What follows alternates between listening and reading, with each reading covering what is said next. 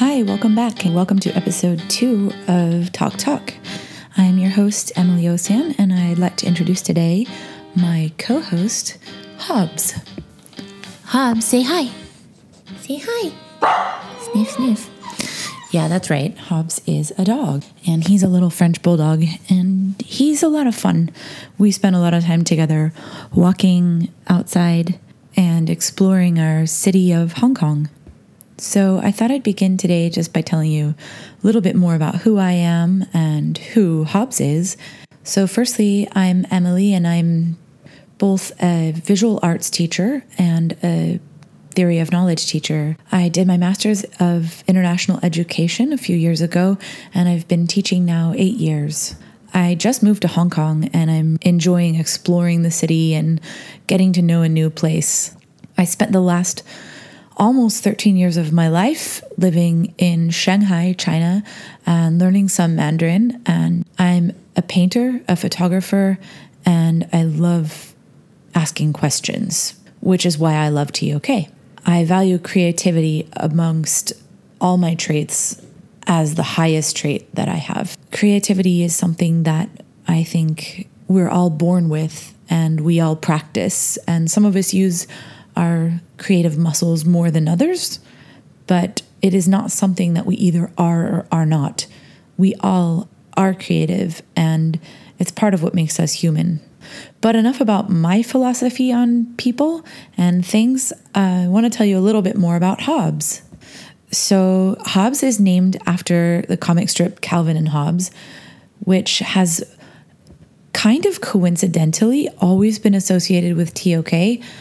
If you look at um, old teaching resources for TOK, Calvin and Hobbes has been a thread that's come in and out of TOK teaching since the very beginning which is kind of interesting. I think maybe it's partly because of Calvin's philosophical yet he sort of lacks restraint in all ways. He has a lot of fun and gets into a lot of trouble.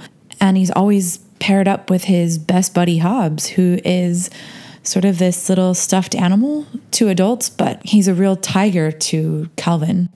Together, they get into a lot of trouble, they ask a lot of questions, they discover the world. But interestingly, I think Hobbes was named originally after a 17th century philosopher, Thomas Hobbes, who had a very dismal view upon humanity. Hobbes thought that people were incapable of ruling themselves and needed a strong government or what he called a sovereign, without which we would just be brutish creatures who destroyed each other. But I'm not really sure how much that relates to my co host, Hobbes, who is a very sweet, and yet also naughty French bulldog. In Nigel Warburton's A Little History of Philosophy, I read that Thomas Hobbes was also known for being a very big fitness fanatic, which maybe that maybe has something to do with my dog.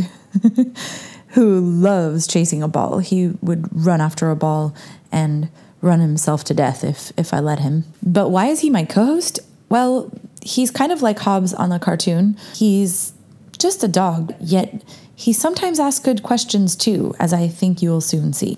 So, one of the goals of this podcast is not to teach the TOK course, but to discuss real life situations that arise as I explore Hong Kong and travel other parts of Asia and other parts of the world.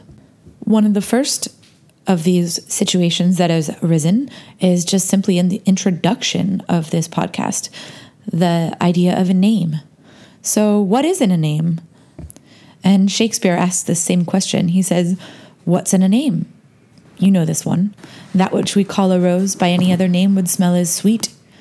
And yet, it's funny because I think as we grow up, we all associate our names with who we are. And we remember people by names and we have associations with names.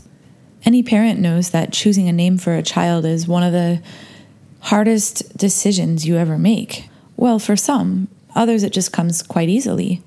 But in some countries like China, people put so much value in a name that they will even pay people to help devise the exactly right name. And that's because they believe not only is a name important, it's powerful, it determines your life. And in many ways, I think that's true. I mean, I once had a student named Lucifer, and none of the teachers could really take him seriously. And why is that? I mean, he was he chose the name because he wanted the name of a fallen angel. He wanted God's favorite angel. And he, yet he didn't know the context of the word Lucifer being the one that was outcast and became the devil. And to him, it sounded like a good name, but it wasn't just a name, was it? And it's kind of funny too, because I would never name my dog, although I have met some people who've named their dogs things like Sir William or Elizabeth. But these names don't sound like dog names. Hobbs sounds like a dog name. But Thomas? Mm, maybe if I'm mad at him, I could call him Thomas Hobbes. Thomas. Thomas. Thomas Hobbes. Hmm. I don't know. On one website, behindthename.com, which is likely not a super valuable resource, but it does have ratings for names. So you can type your name in. For example, mine is Emily, and it gives you a rating of what people think that Emily is like.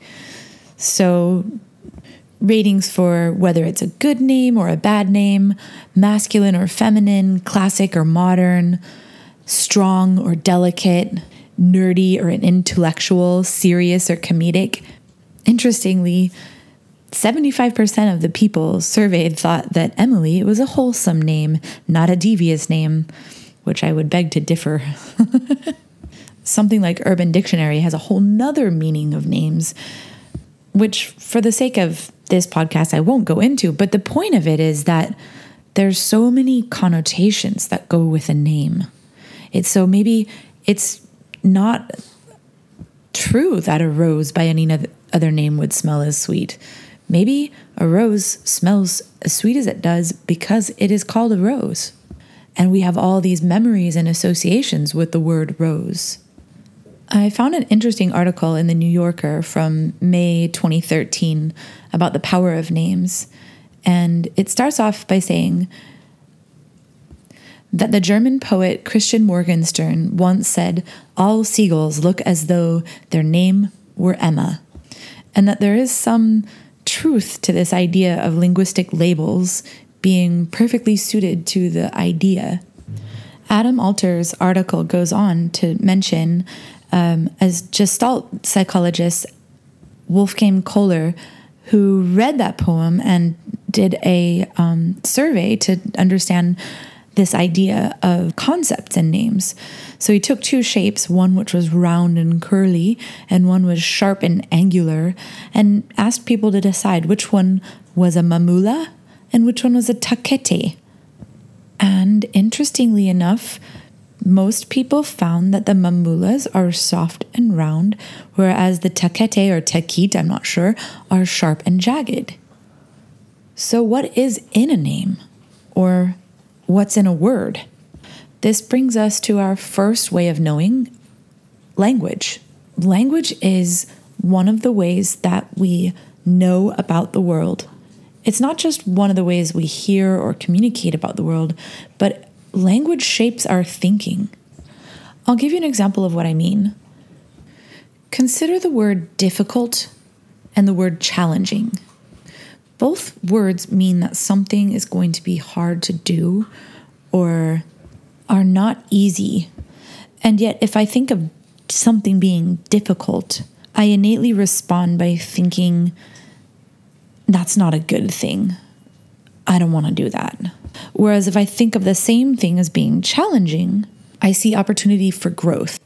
My coach writes workouts for me that are challenging. He never says to me, choose a difficult weight to lift. He always writes, choose a challenging weight because he wants me to see the opportunity as an opportunity for growth, not as something that is going to beat me down. And I think we could think of a lot of examples of things like this stubborn and steadfast, or perhaps slim or skinny. All these words have a connotation to them that are perhaps different than their denotation. So they have meaning behind what they actually represent, or layers of meaning behind them. Let me tell you a quick story. Late one night, a father and his son were in a car accident. They were rushed to the hospital, and on the way, the father died. But the son survived and was in critical condition. At the hospital, the doctor said, I can't operate on this boy. He is my son. Why was this? Maybe it's obvious to you, but it wasn't that obvious to me. And this tells me something about language that's important. You see, the reason the doctor couldn't operate was not because the son was adopted or because there were, he had two dads, but because the doctor was his mom. If you've heard that story before, it's obvious. And if you haven't and you were like me and you guessed one of those other things, you really feel bad. I mean, I'm a feminist. Of course, the doctor was a woman. Of course, she was. And yet, this language, these layers of language, hold concepts behind just the word. The word doctor, in my mind, still, even as a feminist in 2018, has some male connotation to it. Likely, this is to do with the history of the word and the fact that for a very long time, female doctors were not considered equal and, and so on. But still, this matters. In our world, we're trying to be so politically correct, and yet we're forgetting the problem of language, and that is that it's been built this way. So, another problem of language is that it's both too complex in this way, but it's also too simple in another way. Take, for example, the word dog. Dog is a simple word, and yet it conveys so many different kinds of dogs. Probably for me, it makes me think of Hobbes because he's sitting right next to me, chewing on his bone. And for someone else, it makes them think of their dog or other dogs that they knew. Or perhaps for dog trainers, it makes them think of their job. And not to mention all the different breeds and kinds. And the word dog is just too simple to convey all of that. So, with the simplicity of language, we also lose some of the meaning.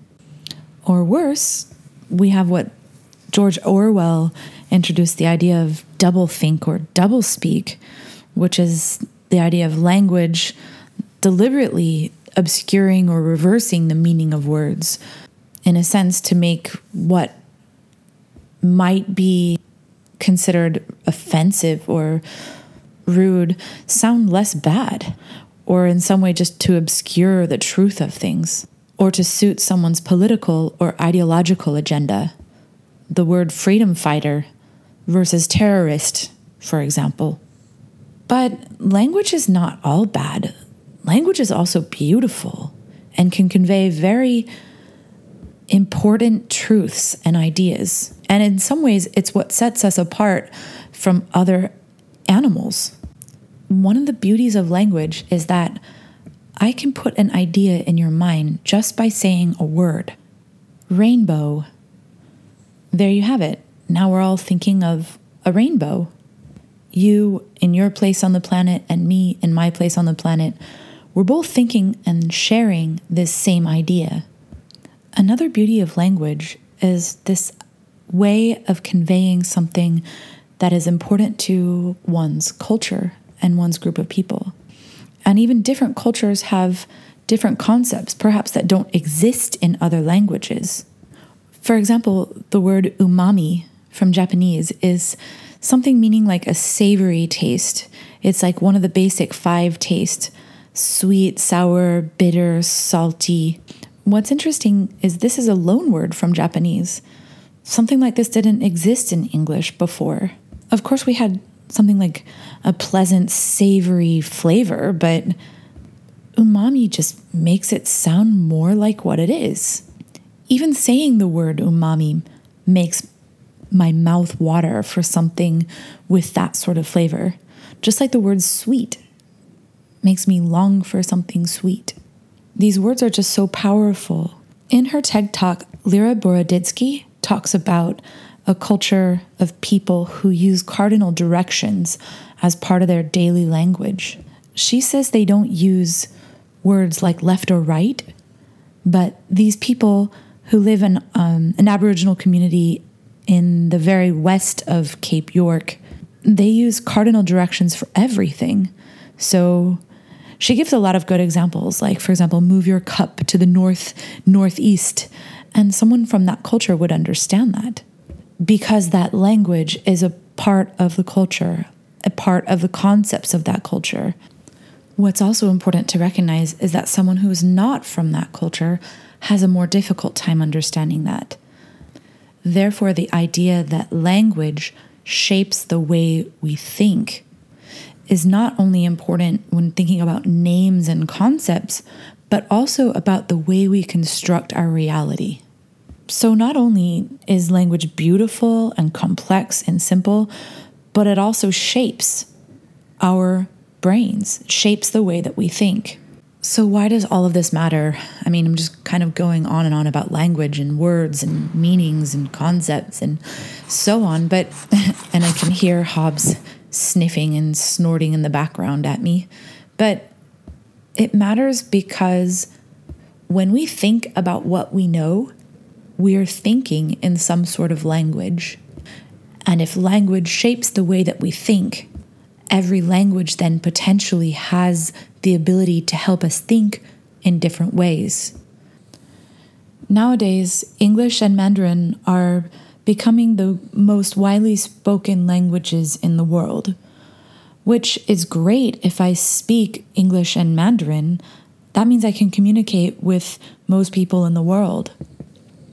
It's sort of like the undoing of the Tower of Babel in one way. Tower of Babel is the story from the Genesis told in the Bible about a united humanity who could all speak and understand each other until God got angry at them trying to become closer to heaven by building Tower of Babel to heaven. And he then, observing this, confounded their speech and scattered them all over the world so they could no longer understand each other. Well, but if now people are speaking English and, and Mandarin, the majority of people in the world can begin to understand each other again. Wouldn't this be a good thing? I can't help but wonder, though, following the argument that we can know and understand deeper and more intricate ideas based on the language that we speak, I can't help but think of the languages we're losing along the way. And by losing languages, losing access to that knowledge. What do you think, Hobbsy? Is that enough? Yeah, so I suppose we'll leave it at that for the day. Thanks so much for listening. My website is toktalk.org. So that's T O K T A L K dot O R G. You can find all of the podcasts there, and you can also find a contact for me there as well. If you have any comments or questions, contributions, or ideas for future episodes, or if you'd like to help me out with an episode and perhaps you're an expert in one of these areas, please contact me. I'd love to hear from you. Right. Thank you so much, and I look forward to the next episode. Bye.